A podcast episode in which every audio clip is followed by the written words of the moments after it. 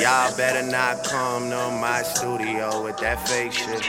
Y'all better not come to my funeral with that fake shit. Y'all better off realizing there's nothing that y'all could do with me.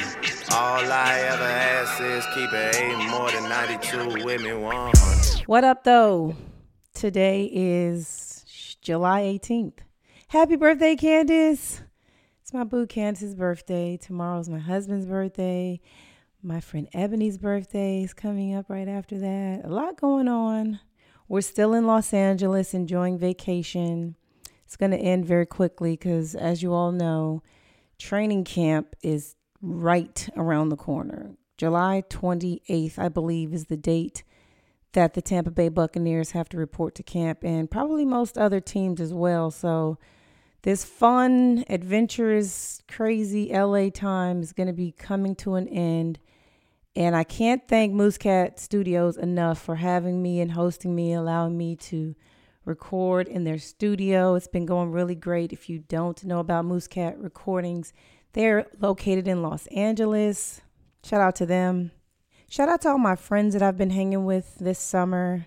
I went to Cal State LA. For those of you that don't know, I went to Northview High School. I've been able to spend a lot of time with my friends that I grew up with that know me more than anybody. So this summer has been one of my favorite summers because, you know, I'm able to hang out with girls that, that I grew up with. And then my son is able to hang out with my friends' kids, you know, for the first time like this. So, you know, he had his very first Fourth of July pool party for the kids. And uh, we're thinking about doing an annual event now. So Aiden has an annual pool party here in LA. So that's going to be fun. So um, I'm going to be heading back to Florida pretty soon. And when I get back to Florida, I don't really have a lot of time that I'm going to spend in Fort Lauderdale. I've just got to get there, grab a bunch of my important things, and head right to Tampa for training camp. And it's so crazy because this year training camp is going to be so different because um, my mother-in-law, who a lot of you probably already know because she's on social media, Brent's mom, she's going to be living with us. But another um, person that's going to be living with us is my dad. And so this is going to be kind of interesting because we're going to have two grandparents, a football player, a loud ex pro, and a crazy kid in the same house for a whole season, all living under the same roof.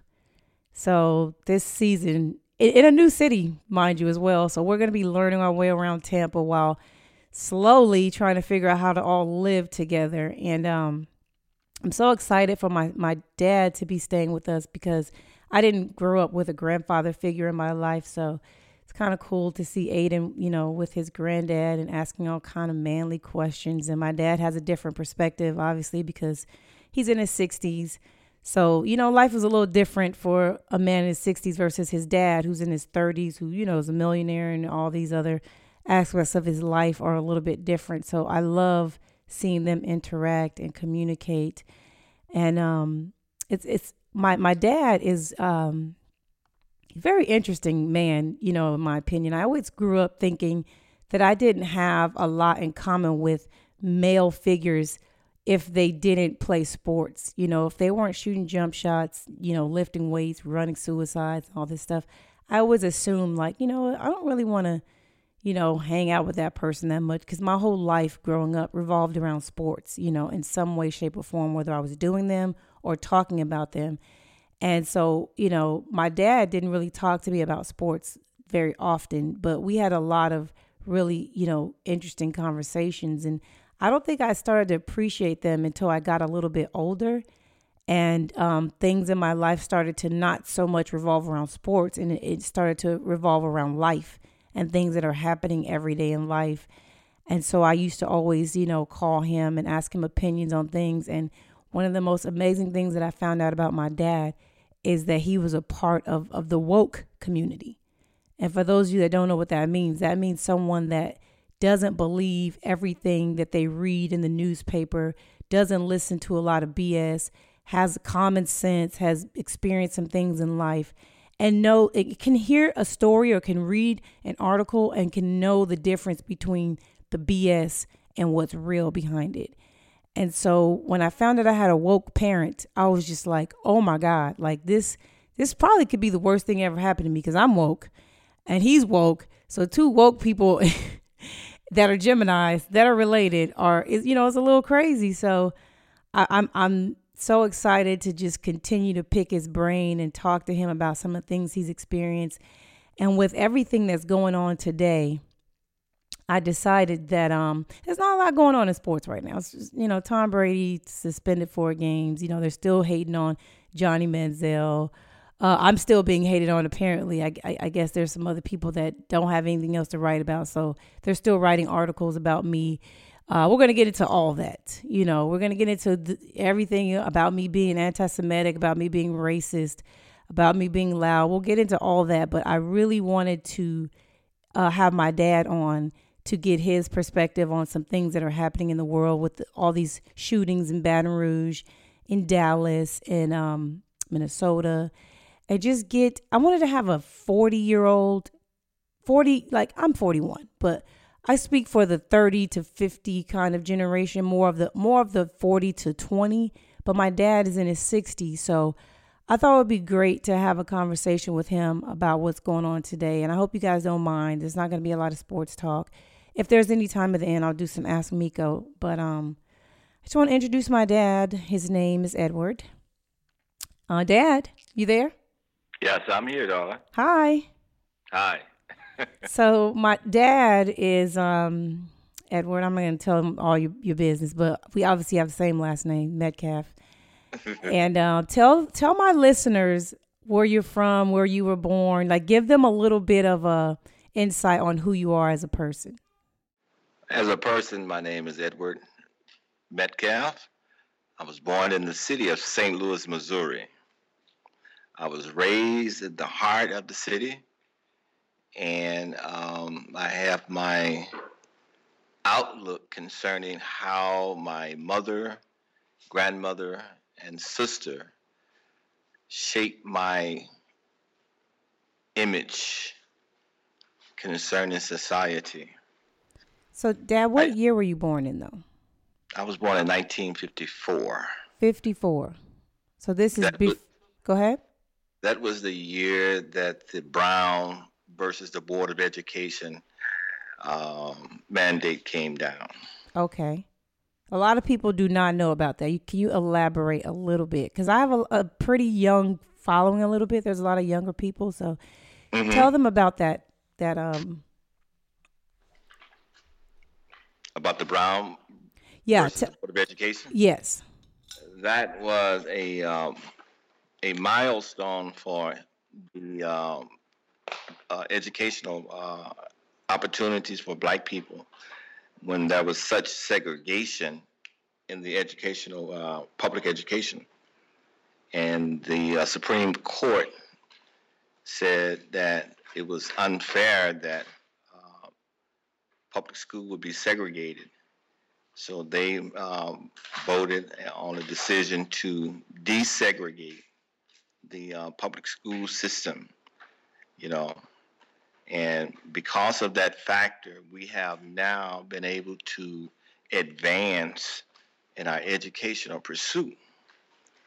But that was because of the hard work that many of black people stood stood up and fought for. Mm-hmm. So, um,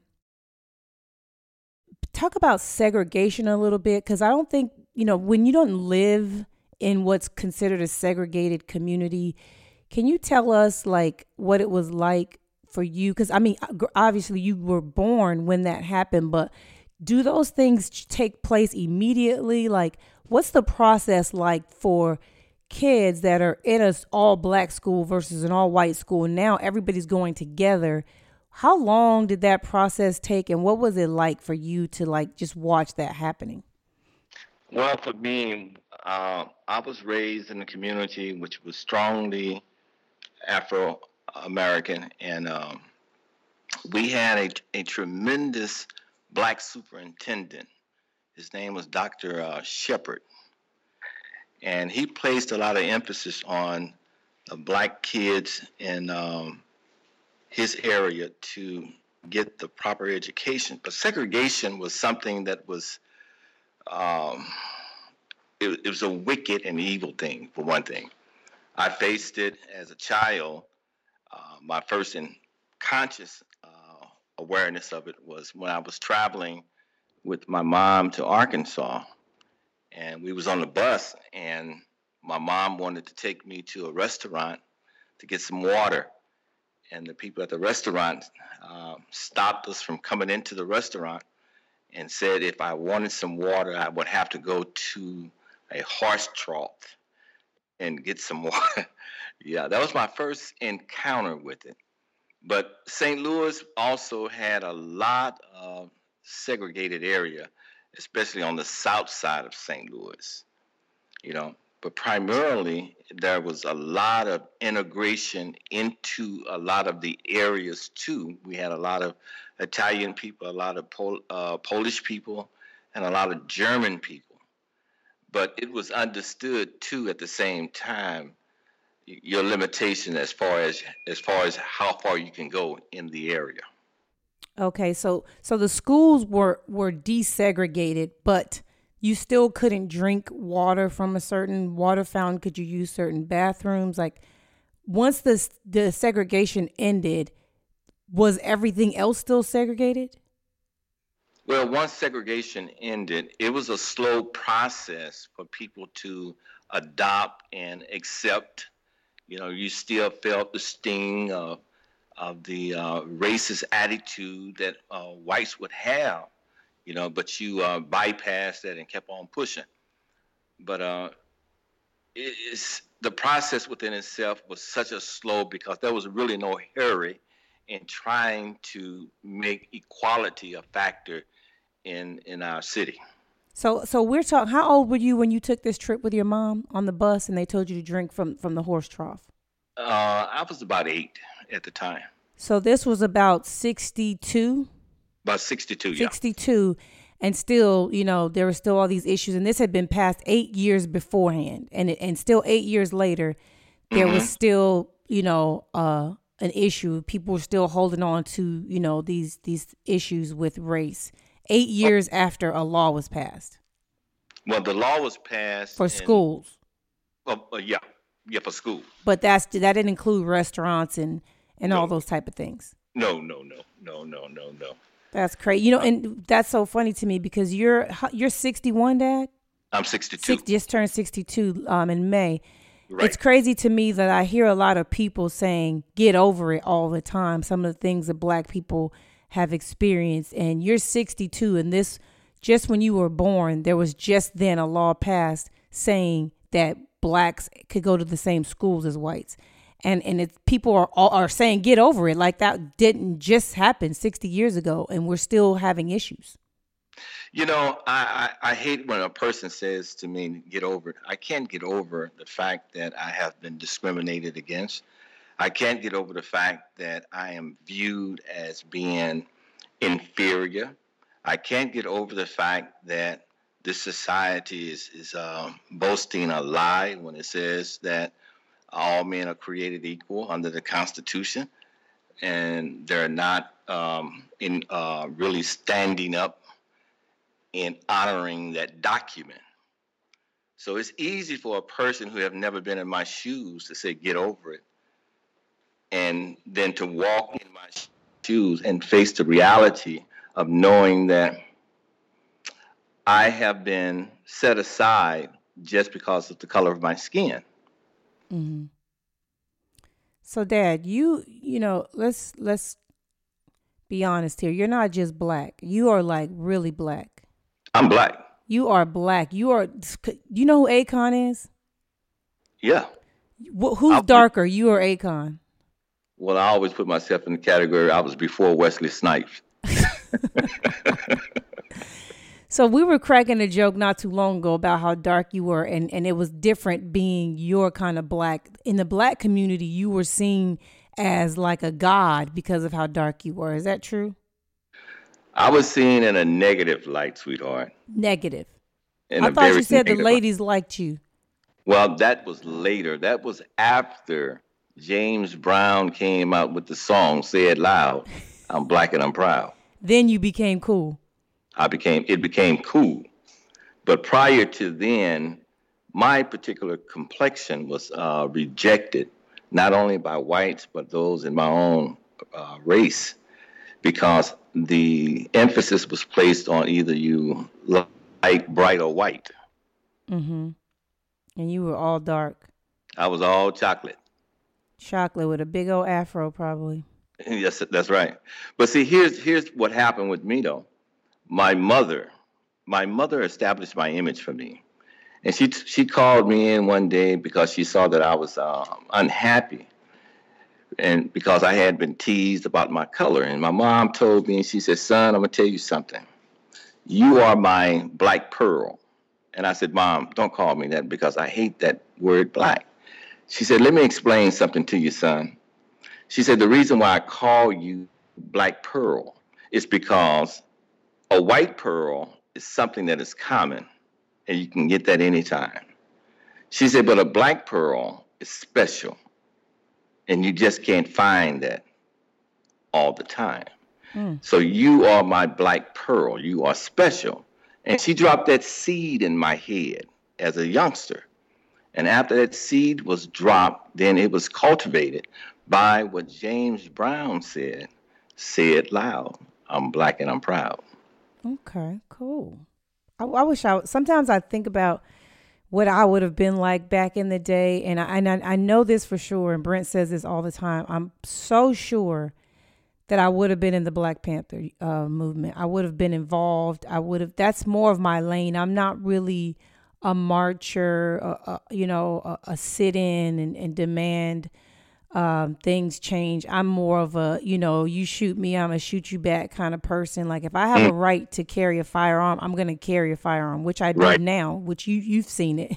Right. What were you like growing up in the 70s? I know, uh, you know, I, I know you had all the ladies. I didn't heard all the stories from my mom.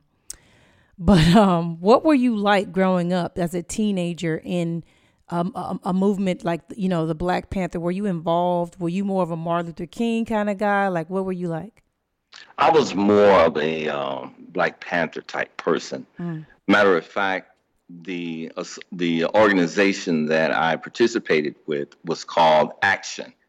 It was an offshoot of the uh, Panther movement that was headed by a guy named Percy uh, Green, and we uh, was militant in our uh, outlook, and we dared to do things that would um, get people arrested. As a matter of fact, a lot of people got arrested. Did and, you get uh, arrested? No, I, but I had the dogs. The dog, the, the police dogs was uh, was sick on me and all that kind of stuff, and I was able to flee from the scene and stuff. oh, you were fast. Yeah, I was fast. mm, okay. okay. So here is where um, black people have to understand that in the 70s there was a call.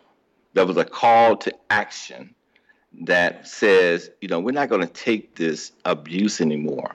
And someone have to stand up and be heard. Someone have to stand up and say, well, you know, I have a right, an equal right to to walk the street. I have an equal right to look for a job, housing, education, and so healthcare. All of these factors came into play. You know, I'm not a second class citizen. I am a citizen of this country, and this country is going to own up to uh, its promises to its citizens. Mm-hmm.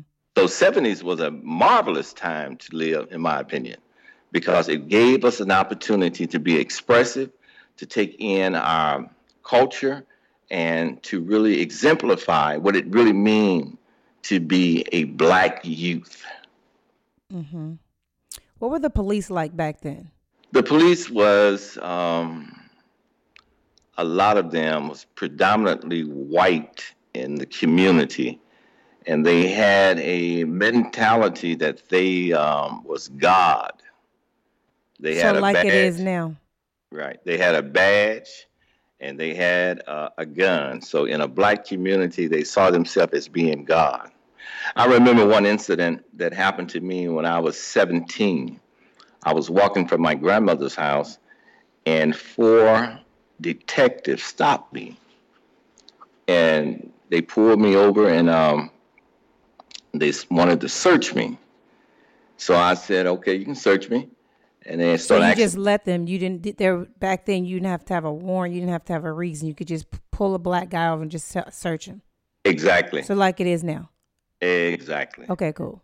And he said, "What's your name?" And I gave him my name. He said, "What kind of record do you have?" I said, "Well, I don't have a record, sir." I was being very polite, and he said this thing to me. He said, "It's impossible for you to live in this neighborhood and not have a record." I said, mm. "Well, I'm sorry to tell you, but I don't have a record." And this one, I never forget this one fat cop. You know, he said, "I want you to pull your pants down." I said, "What?" Oh. And now this oh. is now this was during the daytime, Okay. and and, and for for my sake, there was a guy named Frank. I, I forgot his last name. He was an older guy. He saw what was transpiring, and he's he yelled, "Hey, what are you all doing to that boy?" Hmm They got in their car and they left. So they were asking you to pull your pants down. Yep, What were they gonna do? I had no idea, but I was gonna pull my pants down no way. Oh my god. I mean, there are cases where I have been picked up, and um, a friend of mine, uh, we was walking from my house one time. We was about 18 at the time, and two cops picked us up just for walking the streets during the daytime, and said that we had robbed a, a uh, truck driver. And I said, "Well, that's not correct, sir. Uh, we just left my house and so forth." and he drove us around to where the truck driver was at, and one cop was in the car, and the other one got out of the car, and the guy who got out of the car came back and said, "Well, the truck driver said you are the one." Wow. I said, "Well, he's a lie," and, and he took off and in the car, and he said, "Well, we're taking you all down." So I said, "Okay, well, you take us down then." Well, anyway, the direction that he went in, I'm knowing that if he's going to take me to a precinct where he's supposed to turn. So when he got to that point, he didn't turn, he kept going. So I, I said to my friend, Well, they're going to do something else to us. And he headed toward the highway Oh. on Highway 70. And he pulled off, he pulled into the highway. And I said, I told my friend, I said, Well, they're going to do something to him. I said, Well, they're going to have to explain why they shot me in my back because I'm not taking a whooping. You? What'd you do? Uh, I said, well, when they stopped this car, I said, I'm, I'm running. I So said, you guys weren't handcuffed or anything. You're just in the back of a car, right? a police Right. car or just a regular car, Police car. and the doors Police weren't car. locked. The doors was locked. Yeah. How did you get out? Well, they opened the door. One, they pulled under the um, bite out, and uh, and they said, well, well, this one cop was, was saying to me, you know, you're kind of lucky, uh, you know, you got a big mouth on you. You know, I said, well, you know, I'm just going to be able to say what I got to say. You know, the guy was lying, and I know I didn't do anything, so that's it for me. So he pulled over to the side, and I was, and they, they took us about a mile or a mile and a half away from the city, and uh, told us to get out and, and walk back home. Oh, that was it. and that was it. There was little bitty things that they did to harass mm-hmm. within our community. To instill know. fear, probably as well. Well, right. You know, I you know there are many stories I can tell you, sweetheart, concerning how uh, they would invade our neighborhood and come in like stormtroopers and try to intimidate us. You know, but a lot of us was not afraid. You know, we was just like uh, we was young, and we was like, uh, okay, we gotta die, we gotta die. Mm. I always try to talk to people about, um, you know, and, and it's hard on social media because you got 140 characters and, and, you know, it's, it's difficult to have a real conversation with a lot of strangers. So I try to use my podcast, you know, as a way to, you know, communicate with people some of the things that I have to say and have- experienced. And one mm-hmm. of the things that I truly don't think people are understanding about police officers is the fact that these are just regular people, just regular old. I graduated from high school, might have gotten a GED. A lot of them didn't go to college. There's there's no requirements, you know, for college. You don't have to take any type of psych evaluation. There's not a lot of things that you have to do to get a badge and a gun. And so we're basically putting regular American citizens in positions to uphold the law and and and um, protect and serve the community. And you have to think about um, the reasons that someone would want to be a police officer because it doesn't seem worth it. I mean, they don't get paid a lot of money and their life is in danger every single day. So I started to think about who would want to be a police officer. Mm-hmm, And mm-hmm. as I thought about that, it started reminding me of the guys in high school that were losers, that didn't have, uh, you know, a good experience, maybe weren't very popular. You know, then there was the, the jocks that, you know, didn't make it as professionals or weren't good enough to go and play in college. And, and, and then you have these adventure junkies, like people that think that when they're a cop, they get to be, you know, like some type of some type of ass whooper or some type of you know mm-hmm. person that saves the day type of thing. And and you can't put this is my opinion you cannot put suburban white males in the hood to protect and serve. No, you can't. you can't do that. And For- and what what is your tell me why you feel that way because I, I can explain why i feel that way as well Well, for one reason, um, the the motto that they use to protect and serve, I have always applied that to the white community. The motto that is uh, used for the black community is law enforcement. mm, those are bars You know, so those are two different factors there. Okay, hmm most most cops are, in my opinion, you know, they can they can have a good intent. They can have um, a, pretty fair, decent amount of education. A lot of black police officers that I know are college graduates and so forth. But at the same time, when you place white males in the black community that is untrained in their approach, a lot of them have a lot of socialization problem because let me put it on the table. please do because this this is what Let my me- podcast let- is for let- dad let me put it on the table. White supremacy is the is the is the main problem that we experience here in America. How they view black people is the is the problem. They don't see any worth in us. They don't believe that we are of value and the attitude concerning equality is out of the window. So now, if I believe in that you are inferior, then I'm gonna go back to the school system.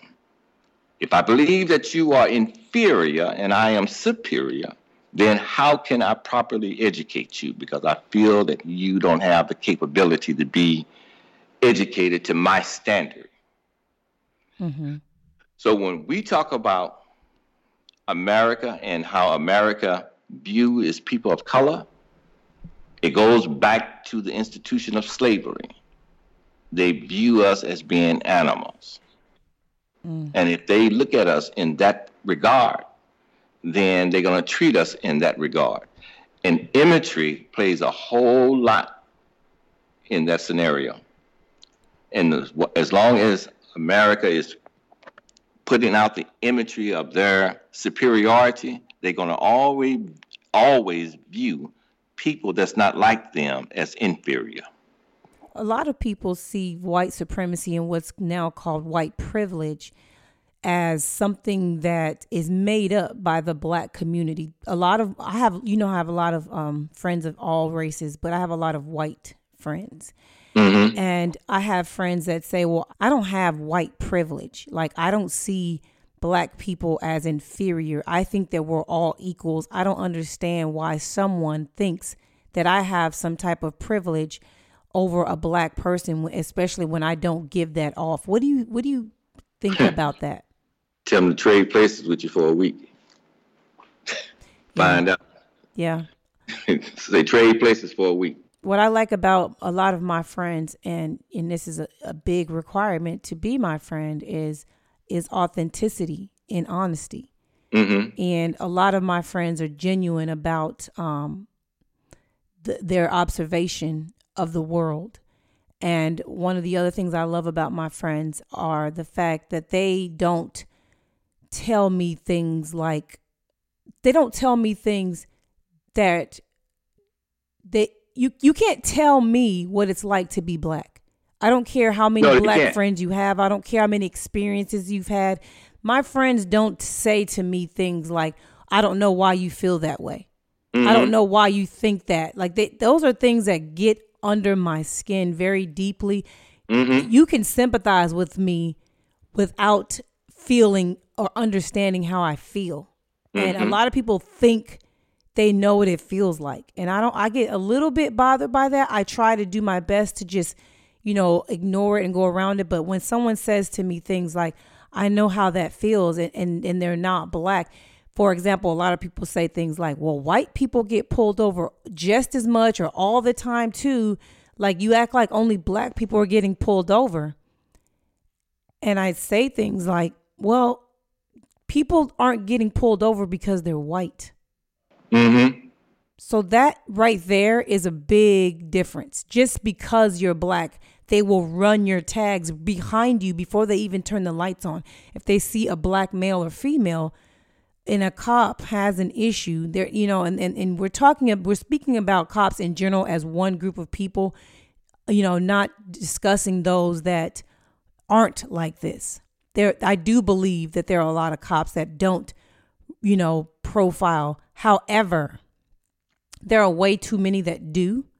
Exactly. So we don't really get to see the good cops all the time because the bad cops are totally outweighing them. And there aren't any good cops speaking up about this. So to me, they're just as bad, you know. Well, and- when when when you are silent, when you see injustice, then you are partaker of that injustice yourself. Right. Now, most people don't understand the foundation concerning how the American police society started. And that foundation was set in uh, the 1800s when they used to have s- slave patrols right. that roamed the uh, roads and so forth to catch slaves and runaways and so forth. So we get the foundation of the police uh, outlook from that era.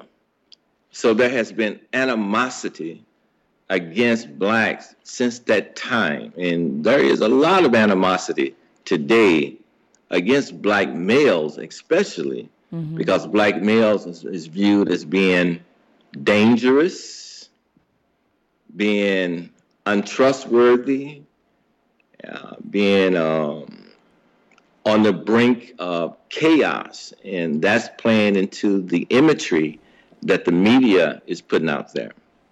You got to understand the power of black and what it represents. The black male represent in the mind of most white male strength, power. And if you ever notice that most big time executive, they're going to have a black limousine or dressed in all black because it represent it has a it has a a uh, a factor of power and strength and authority. When we talk about blackness in this country, we have to understand there's two dimensions of blackness that is being presented to society. When you look at the Webster Dictionary, one of the definitions that it gives concerning black is devoid of good, Right. Dark. dark. It is associated with evil. Mm-hmm. Now, this is how white people view black people, always associated with evil. Now, when I look at the word white, according to the Webster Dictionary, it says pure and wholesome. Well, in my psyche, I say that's not the case. It reminds me of evil. So there is a, a, a factor that we have to come to concerning how we view ourselves as black people and understanding that we have a power within ourselves to raise above how someone has defined us. You as a woman, most people want to define you in a category of you have a place. No, you don't have a place. No, you are expressive. Mm-hmm. You are a creative being. You have imagination. You have thoughts. You have dreams. You have talent and gifts. And if you are not utilizing those talents and gifts and thoughts and purpose, then why are you existing? Mm-hmm. You see what I'm saying? Yeah.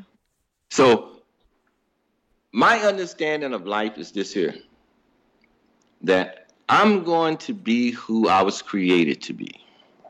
And I don't see any white person as my God, for one thing. And because I don't have that in my head, then I'm, i can be as free as I want to be. Society can't stop me from being expressive. Mm-hmm.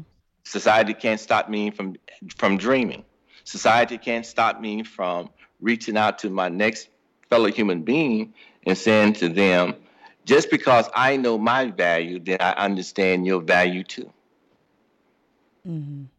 You see what I'm saying? Yeah. I want to um, ask you about um, the Second Amendment. Uh, yeah.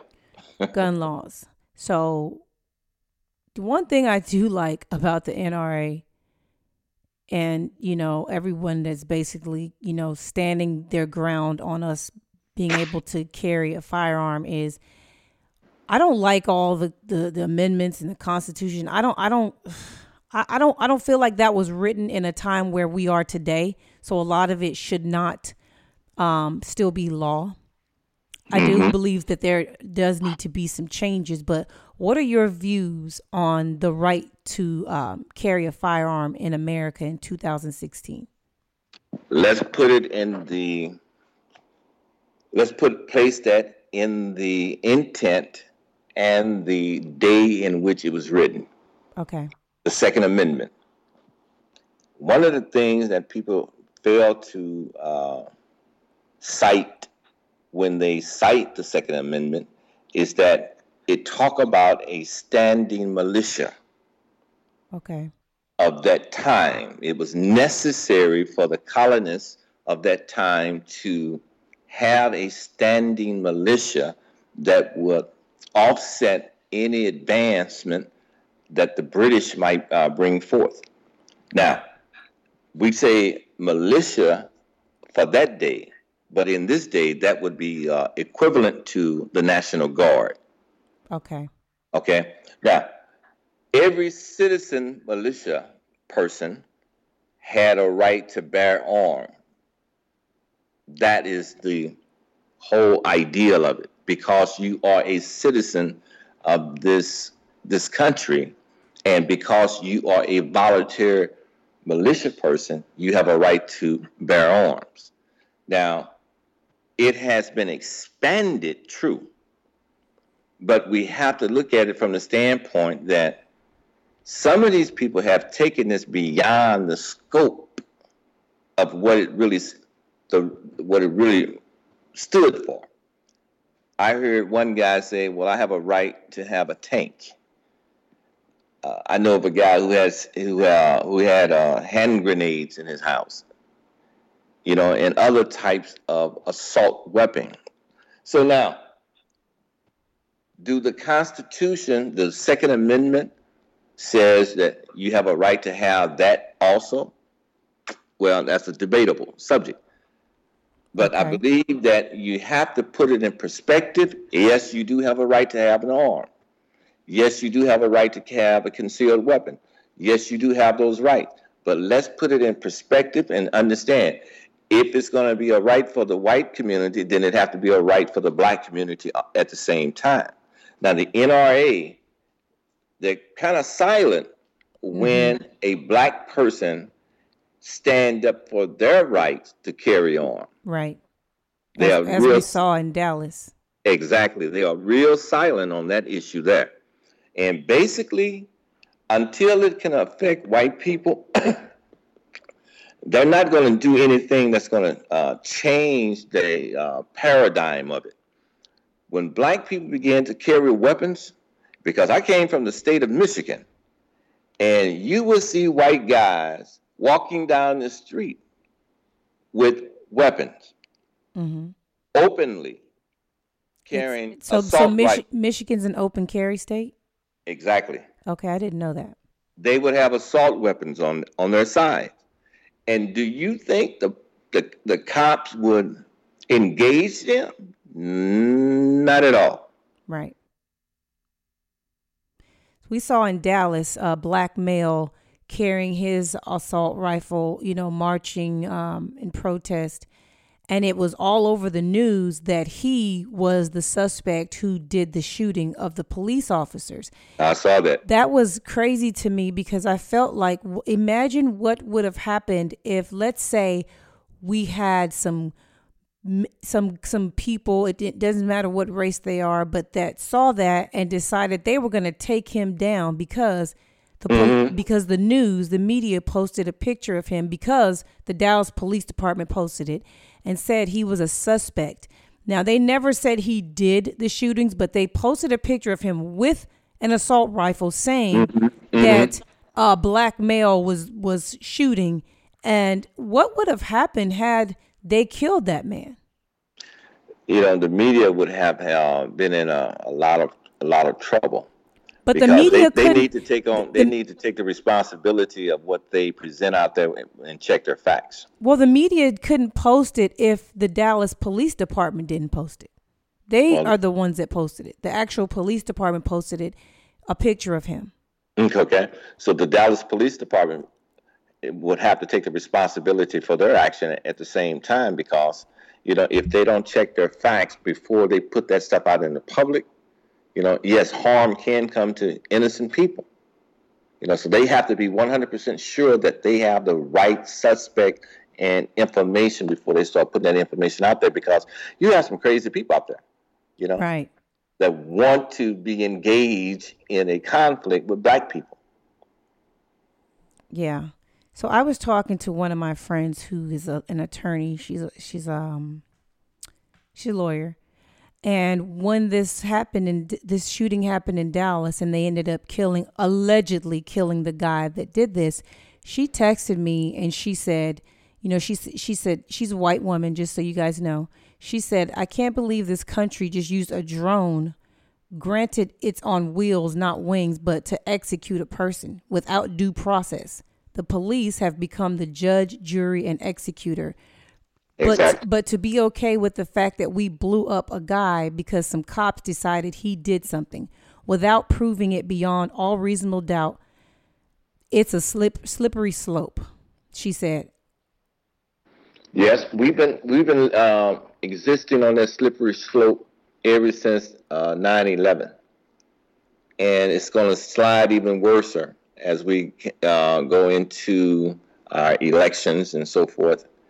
And if we're not careful, really, really not careful, then we're going to have a civil war in this country eventually. Yeah, because we, You know- we- someone was executed, literally executed, because the police said he was the guy. Imagine for one second if it's really not him. Mm-hmm. Imagine if he's the the person that's the decoy to get to let the other person get away, thinking they're not going to kill me.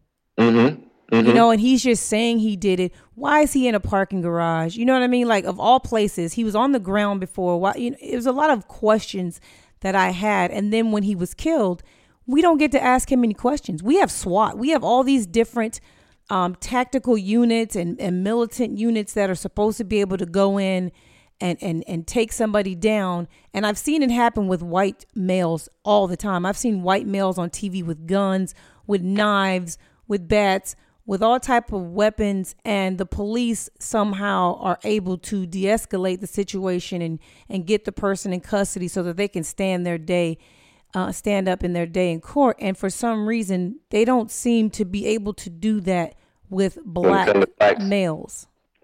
You know, the the, the primary uh, example that I look at is the, what happened in uh, was it South Carolina, or North Carolina, when that white guy went into that black church and killed the people mm-hmm. there. When they arrested him, I saw how they approached him versus how they would approach a black su- suspect. Mm-hmm. It was very polite, you know, and they was very engaging in getting him to cooperate and, mm-hmm. and showed no type of hostility towards him, even though he was a mass murderer. Yeah. But because he was a white male, the approach was different. And people have to look at that. There is a there is a bias that exists within this country concerning how they approach black males. You know? And we have to address that. Our politicians, you know, some of them would want to, but they can only go so far. The religious leaders, uh, they too concerned about their government cheese uh-huh. to uh, to really have a voice, you know, because they want they don't want, they want the money. To, they don't want nothing to interfere with that full one C three, you know. So bars. There are there are people out here that will stand up. I, I call it the spirit of Nat Turner.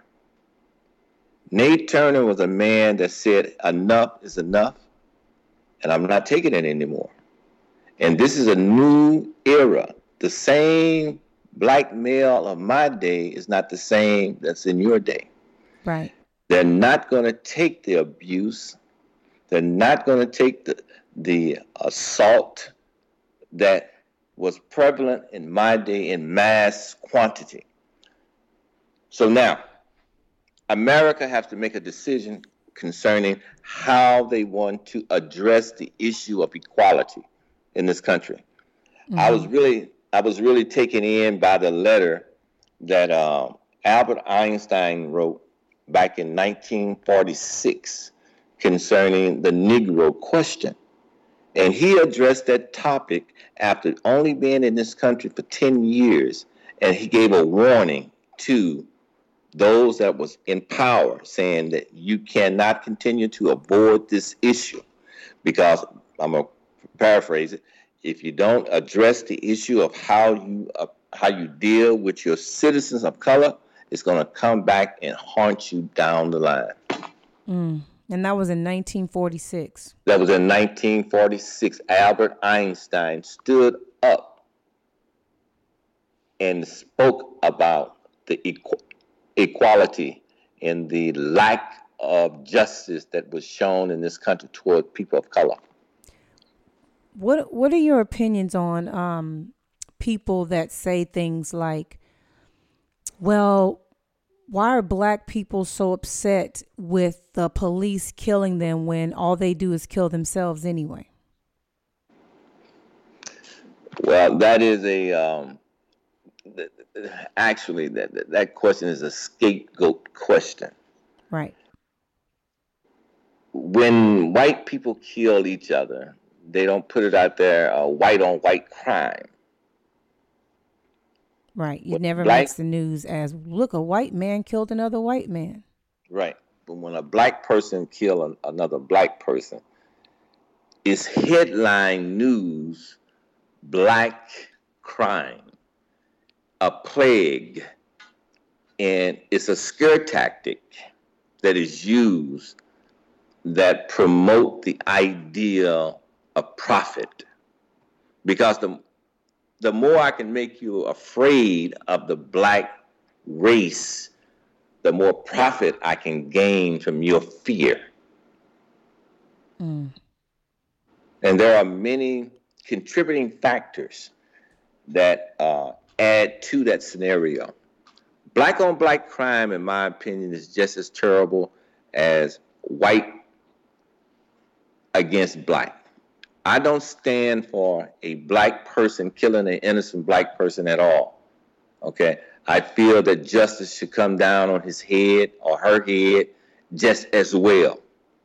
Mm-hmm. If you don't have the dignity to honor another person like you who have been uh, oppressed in this country, and you want to further that oppression and, and that hatred, then you need to look at the fact that you're going to be held accountable.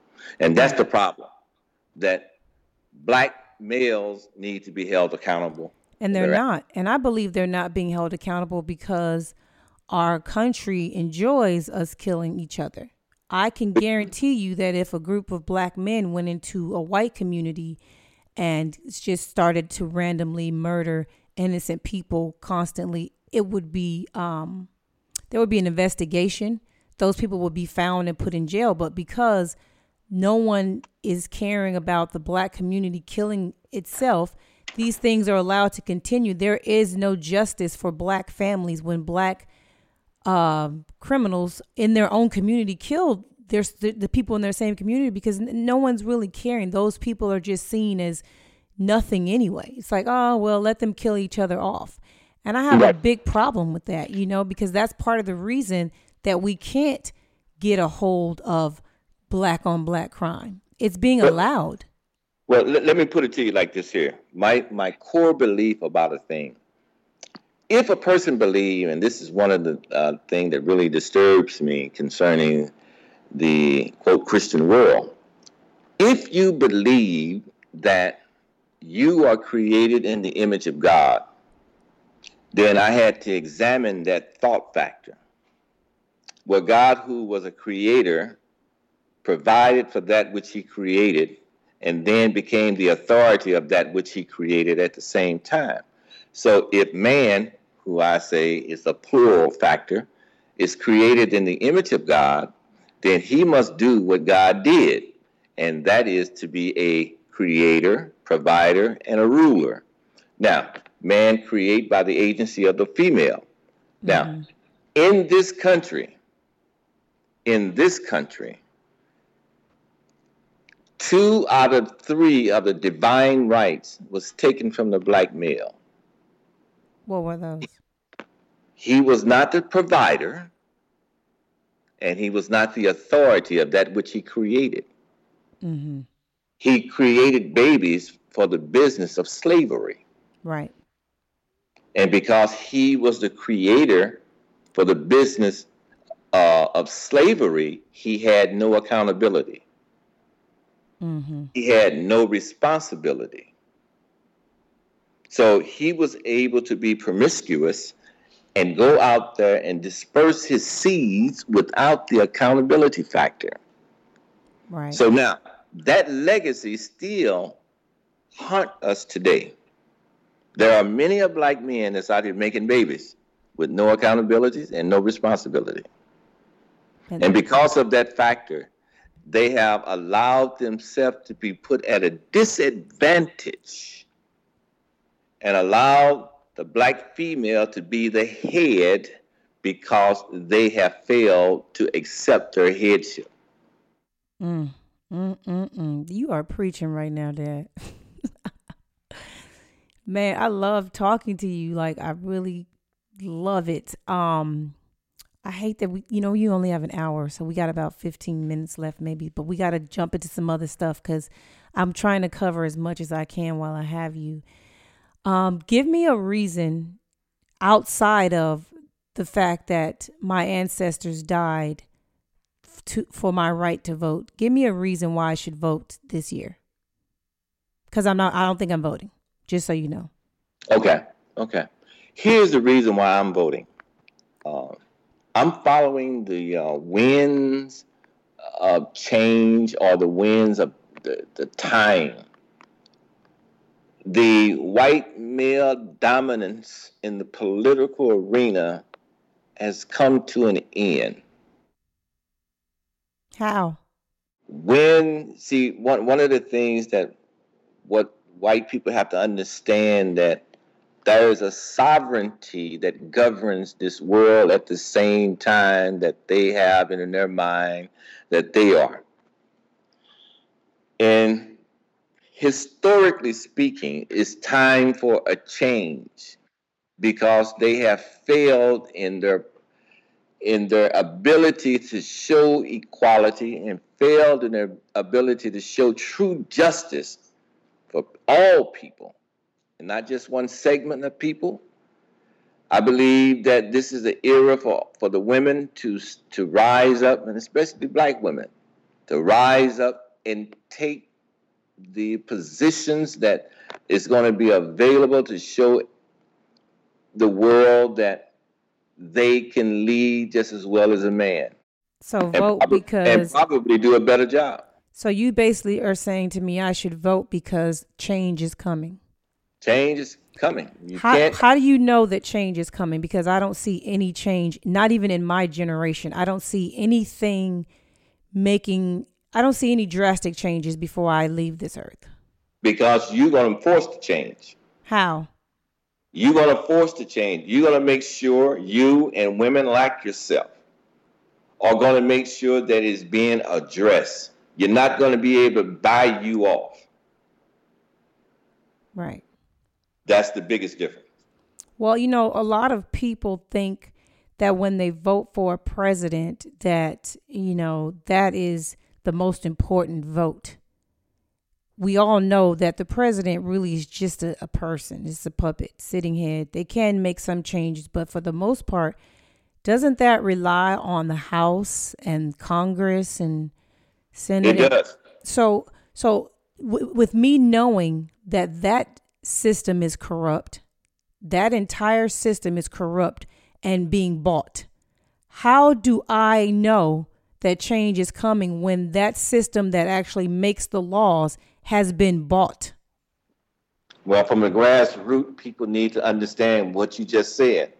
That real change comes from not only from your local and state, it have to be galvanized so then you can say, well, we are not going to allow our city, state to continue on the trajectory that is, is, is on because the people that's there are there as career politicians. Mm-hmm. You know, they want to put mandates on people, but don't want mandates placed on themselves. Right. Okay? So now, it's going to be up to the citizens of this country to change the direction that this country is going in. And it starts at your local location. It starts with the school board. It starts with the council meeting. It starts with the representatives. It starts with the governor. You know, get some of these governors out of there that has no agenda for the poor, no agenda for the females, no agenda for those who are seeking employment, seeking opportunities. These people that's in government today, it, it needs to be a clean sweep. So what? How do you feel about? And, and these are my opinions, and I and I'm telling you this because I respect you know your responses and your opinion on this. What do you say to someone like me who says government and po- politicians are nothing but scammers and criminals. So let's say I vote for someone that's saying they're going to bring about this type of change and that type of change. Once you get in that position, they're all being bought. Doesn't matter who they are. I know a lot of these people went into this field thinking that they wanted to make change and once they get there and you have these lobbyists and all these people show, you know pushing money at them like hey if you pass laws for me look what i'm going to give you i got mm. this amount of money how do you tell me to vote when a system is so flawed that it is allowing it is is able to be bought why would i care to vote well i understand your frustration in that here's where we drop the ball many a times. You know, we'll vote and then we'll forget about it. We'll vote and then we'll forget about it. But putting someone to represent me, I want to hold that person accountable. And I want that person to understand clearly. When I say accountable, I mean accountable. You said you're going to do this. So I'm going to hold you to that. And if you cannot if you cannot hold up your end of the bargain, then understand I'm going to work just as diligently to get you out as I put you in. So let's talk about Governor Snyder. You you I didn't vote for him. You have been living in Michigan for how many years? I didn't vote for him. I know you didn't, but how many years have you been living in Michigan? Uh, about 15 years. 15 years. How long has he been um, the governor?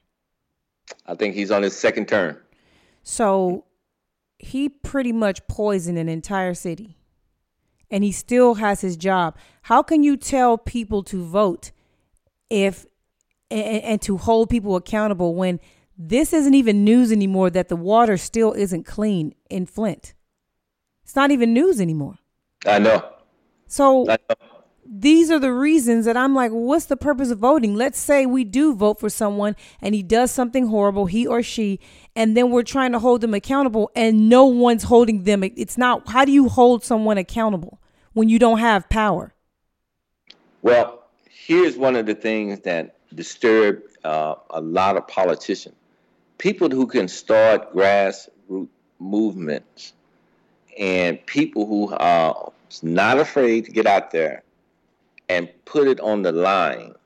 Most people are caught up in their own uh, personal uh, situations and so forth, so they let things go. But mm-hmm. the politicians I hold, I don't expect white politicians to do anything for me, period. But I do hold black politicians accountable. And why is that? Because they suppose they look like me, they supposed to represent me, they supposed to have my interests at heart. Now, understand, if I vote for a white person, I'm going to hold them just as accountable too, but at the same time, I'm going to hold the black more accountable because you understand my struggle. Mm-hmm. And because you're supposed to understand my struggle, then you're supposed to put more emphasis on what is needed to advance the cause of black people. And when you say advance the cause, a lot of people think that means like we need to run the country and and and essentially it means equality. It means we should all be equal, doesn't matter the color of our skin or, you know, the what the community that we live in because a lot of people leave out the fact that it's not just black communities that are being mistreated. There's a lot of non-black communities. The lower class in general doesn't matter your race. Is, exactly. is, is treated very poorly in this country. And sure. if you're black, then it's even worse. And let me give you some more facts too. I have a good friend of mine that's a Native American. And the treatment that the Native American people uh, receive in the state of Michigan in some of those reservations is horrible. So basically, black people, Native American people, uh, uh, Latino people, they have a real reason to galvanize and say, you know, enough is enough. If you're going to represent us as a people, then represent the people, not the politics. You know, that's the whole problem here in this country now. It's no, it's not about the people. It's about the politics. A, a nation that is divided against itself will fall into desolation. I and see the fall. Huh? I see the fall happening. Yeah. And this country is is following following the trend that Edward Gibbon wrote in his book about the decline and fall of the Roman Empire. It parallels the events of that day. So now, until people can understand that if they don't show some type of uh, concern for the masses of the people who are struggling every day just to survive, people are being treated without dignity and honor. And because of those factors, you see the repercussions of it. People are not going to accept it. You can push an animal, and I'm not saying that we are animals. You can push an animal so far, and that animal will turn on you. Right.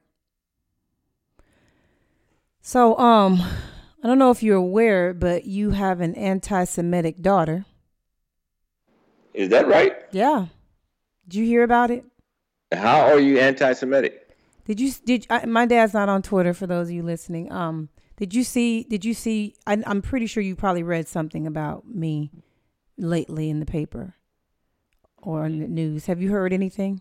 No. How are you anti-Semitic? Okay, so um, you know my husband played for the Dolphins, whom I I actually can't stand the owner or the GM of the Miami Dolphins. It was it has a lot to do with um, the way my husband and myself was treated when um, my husband played for them. Now, Mhm. granted, they don't owe me anything. I didn't sign a contract with the Dolphins. However, I was treated very poorly by the owner, um, the GM, and uh, some of the coaches as well. But you know, they coaches are whatever. So when I when uh last week I was talking some trash. Look at me saying trash instead of shit because my dad's on the podcast. Progress. I've been trying so hard not to cuss because I know you don't like um when your daughter cusses, but that's you know that's who I am. I know. I know that's your personality. Yes. And so um I was talking some trash about the owner of the team and the GM and how terrible they are, how terrible he is as an owner, and how how he proves how terrible he is by hiring a terrible GM or, or I don't even know what his title is because anytime something goes wrong, it's not going to be his fault. It's going to be somebody else's fault. And whatever goes right, then it's going to be for him. So I'm assuming he's the GM. But I was trashing them as well as their trashy quarterback on social media one night, late night, up, you know, burning kush like I do. And um I said that um the owner hired always hires his Jew buddies and and Jew J E W I did not spell out the entire word Jewish buddies to um keep his his his homies employed. And the the the tweets that followed are, are how you you're supposed to take things into context. you if I followed it up with something like I can't stand Jewish people, man. They get on my nerves. They only want to hire their own people. They never want to hire anyone else. My follow up tweets were something like I wish the black community did the same thing. Fraternities do that. Gay people hire gay people. Um, every everybody has like um I, most jobs that I've received or gotten weren't based on my skill or my experience. They were based on who I knew. Mm-hmm. And um, unfortunately, none of them were black. It had nothing to do with me being black. It had to do with people that put me in position to meet someone and know someone. And so I was actually commenting on um, the Jewish community hiring their own. And that was, I guess, the, the original reason that I, I was called anti Semitic is because I paraphrased Jewish for Jew. And apparently, that is like saying nigger or saying faggot Mm-hmm. something that I didn't know, obviously, because I have lots of uh, Jewish friends who call themselves Jew. Oh, my Jew buddy's coming over. Oh, my Jew homie. Like that's just how I have heard um, people speak of Jewish um, anyone that is uh, Jewish religion as Jew. Right. So I have no clue that Jew is just off limits in society. Um, and then it was, you know, pretty much plastered all over the media anywhere you go that a wife of an NFL player is anti-Semitic because I said, "God, I want to, I want to read you the exact tweet if I can." Please read me. Yeah, Read I want to I want to read it. Let me pull it up because I wasn't even prepared to. I thought you would have saw this by now because you're on um the news outlets a lot. And, and and you hear about a lot of the things that are um being said about me. I try to stay abreast. I want to know what they're saying about my baby now. Yeah, uh, it's it's pretty funny to me that you know they use my mugshot in every every time they talk about me, they use my mugshot, and when they speak of other wives or, or you know these other wives that they consider equal to me, which is ridiculous as well, because none of these other wives are actual sports reporters, and none of these other wives are managers of their husbands, and and are as involved in my husband's life as I am. But here's the tweet. It said, Gotta respect Ross for keeping his Jew buddies employed, But did he not see how Tannenbaum, who's the GM, put the Jets in the dumpster with the Sanchez deal? Now, eh, you don't know this, but on Twitter, you can only use 140 characters, which means 140 times you can click this, whether it's a space, a comma, an abbreviation, whatever it is, you only get 140 for each one. So there was Mm-hmm. there was a few other things that I tried to to abbreviate as well, but that Right. was the tweet. Hmm. So do you want me to read it again? No, I got the essence of it. So that is why I'm being called an anti-Semitic. Well, I understand that the Jewish people are very sensitive concerning their description, but we are sensitive too. Right.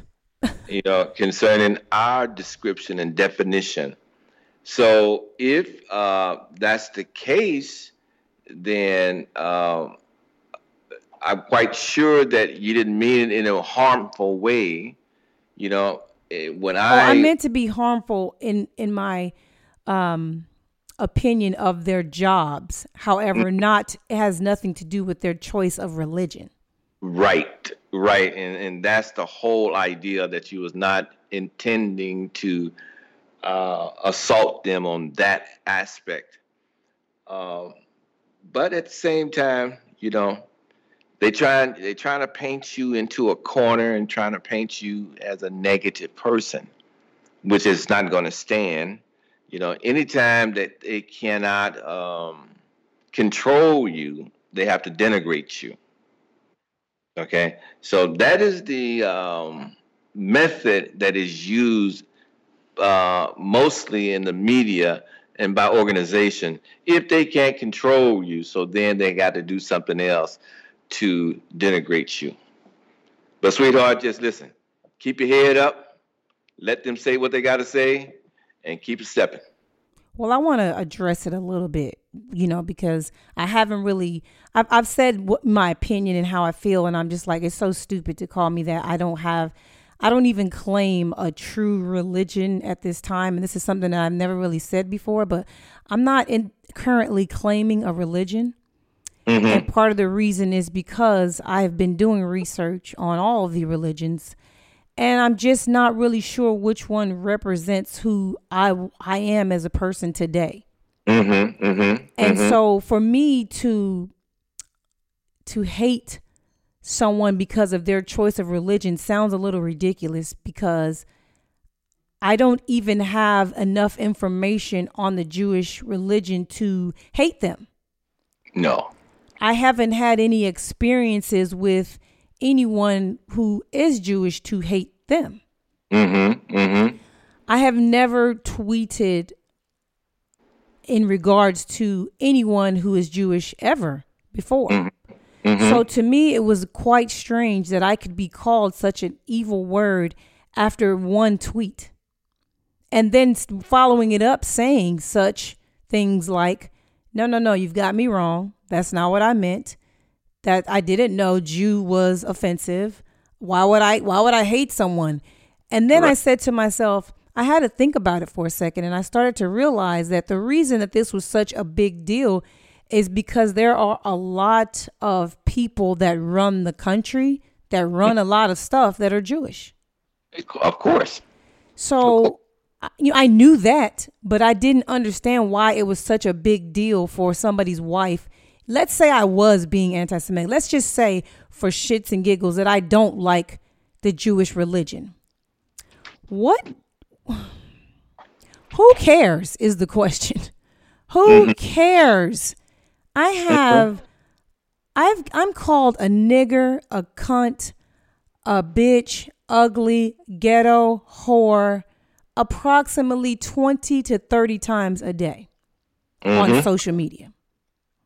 No one is writing about these people in the newspaper that they are racist, that they hate black people, that they hate gold diggers, that they hate women. You know, so I'm trying to figure out why I am news to people. Why do so many people care what a football player's wife, and that's all they call me. They tell me if, if I wasn't married to my husband, had he not scooped me up from the ghetto, I'd be eating out of a trash can every day, apparently. This is what, you know, people think of me. they don't. They don't know you had an education and uh and and a career before you met Brent, dude. Multiple educations, multiple degrees, and mo- I was on my second career when I met my husband. For, but for some reason, had I not met him, I would have been eating out of a trash can. You know, damn the fact that you know i've i've lived on my own my entire life i've taken care of myself my entire life and when yeah. my, i met my husband i was working three jobs and he's the person that pretty much got me to stop working by proposing to me because i was going to work my entire life and never depend on anyone. But he wanted a housewife. He wanted someone that was home every day when you know when he gets home. So i sacrificed my entire career and my, my body of work that I had been creating since I was a kid to do something different, which was be a housewife and be a mother. And yet I'm being crucified on social media because of my opinions and because of some things that are just being tweeted. And then people ask me to apologize. People actually ask me to apologize for my tweet, and you were out, Dad. Could you cover your ear real quick? I would go ahead. Go fuck yourself. Anyone that thinks I should apologize, go fuck yourself. I'm not going to apologize for it. It is a tweet that I stand by. It is also a tweet that I still claim is not anti Semitic. I do not hate anyone for any reason, whether it's your color, your religion, your sexual preference, any of it. So there will not be an apology for it. Okay? I'm not, I don't understand why people think that they can put me on a pedestal. They put me there. Mm-hmm. They put me somewhere in their life, which means whatever I tweet matters to them. Whatever I say matters to them. Whatever I do matters to them. I didn't ask for that. I understand why people um, look at athletes as role models and and all these things because these athletes are doing things that these people can't do so they want their kids to be like these athletes meanwhile athletes are regular human beings just like everyone else mm-hmm. we're all regular people and because you think that i'm somebody's wife you've chosen to put me somewhere that i don't choose to be I don't choose to be the person that has to be perfect on social media. I don't choose to be the person that doesn't cuss, that doesn't offend, that isn't disrespectful. I want to be me. And me is disrespectful and rude and all those things that you don't want a football wife to be. I am all those things. However, mm-hmm. I'm also charitable. I'm also generous. I'm also a good person. And the only reason I can say these things is because this is things that I do, what I put out, and these are things that come back to me. People that actually get to know me outside of the things that I put in 140 characters know that there's not an anti Semitic bone in my body.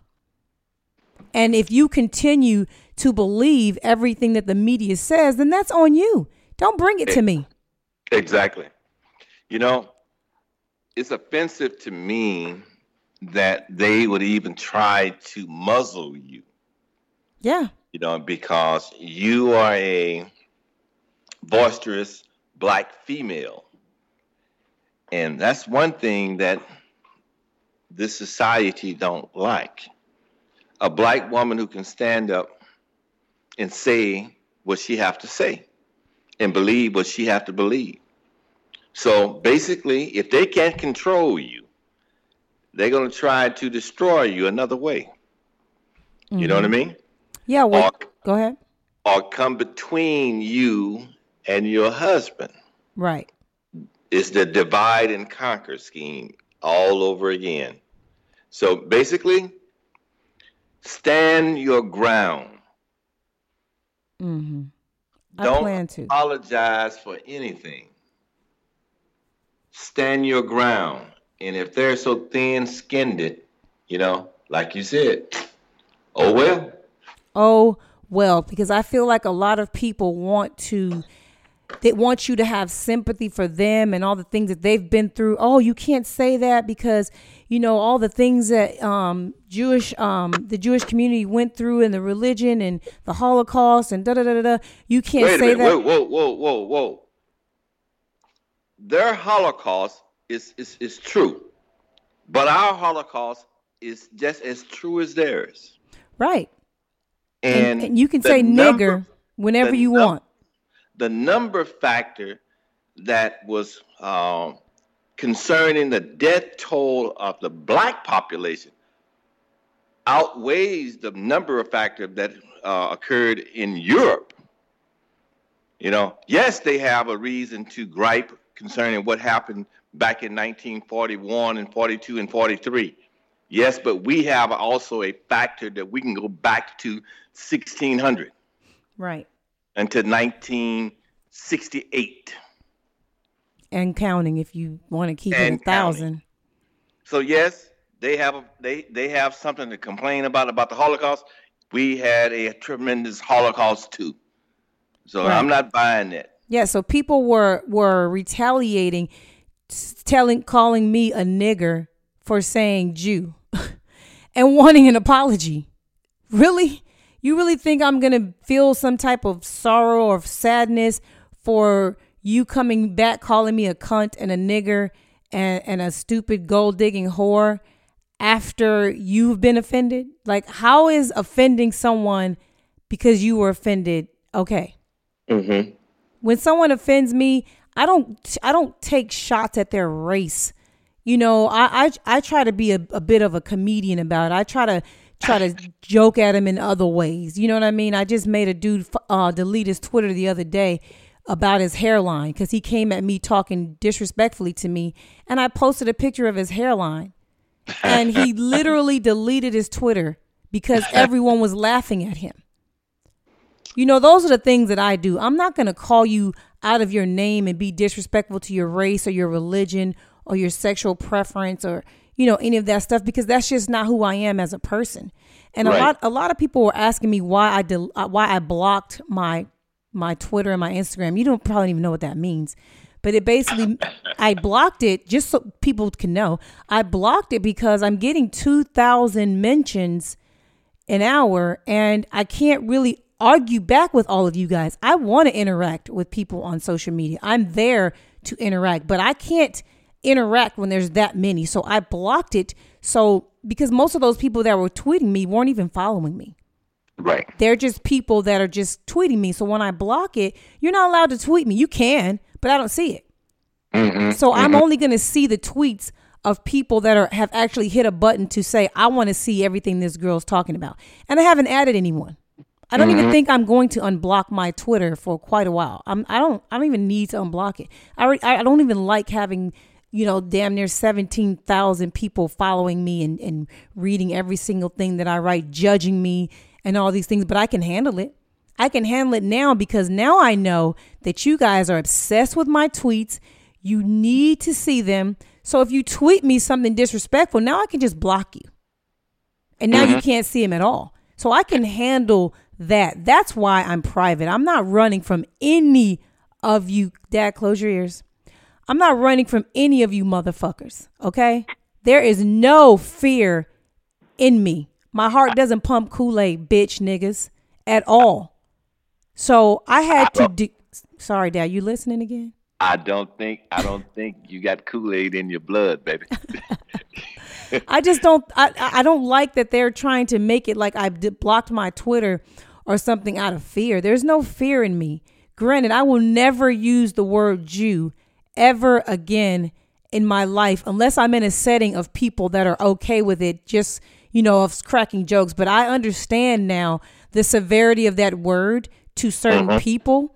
So, mm-hmm. out of respect for the people that are Jewish, that feel some type of way about that word, I, w- I will never use it again.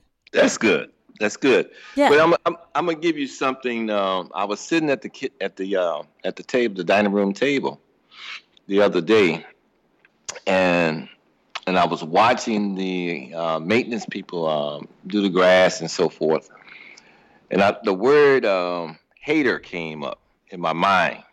Mm-hmm. And I was looking at the beautiful plants outside, and I saw how beautiful they were, and um, how they was growing and everything. And then I thought about something. It take a lot of fertilizer or manure to make the plants grow beautifully. Mm-hmm. So I applied that word fertilizer or manure to haters. Mm. So, what is a hater? Manure. What do they do? They make you grow. Mm. I see you. I see you, Dad. You I see see you. We we got to get out of here though. Okay. Time is all the way up, past up. okay. We will definitely have to do this again. Okay, and baby. hopefully things have will will have progressed and and been better the next time I have you on. But thank you so much, Dad, for joining me. Thank you. Thank you for allowing me, sweetheart. All right, bye bye. Bye bye. What an awesome conversation. You know, as you can see, me and my dad can talk for hours about everything. And I love that he has so much knowledge. He's done so much um, research, he's traveled, he's studied a lot. And so instead of, you know, listening to the media and reading a lot of newspapers and things that are people are writing because they have to write it because someone told them to write it, even what even though it's not true. I call my dad. Whenever something happens, I call him. I ask him his opinion. I ask him to give me a piece of history that shows him why this is happening and what could possibly happen next. And I'm blessed. I am blessed to have him. He's so awesome. And if you guys really like this podcast, I, I would love to do it again. I would love to sit down and, and get um, my dad to talk more and get your insight and your opinion. Any questions you have for him, we can do another podcast where it's just Ask Dad and he can talk about it. But um, thank you guys for joining me and listening. I know it wasn't about sports. Who cares? Nothing's going on. I promise you, as soon as football starts, shit is going to be popping. And until then, just hang on and pray for America. I'm out. never back.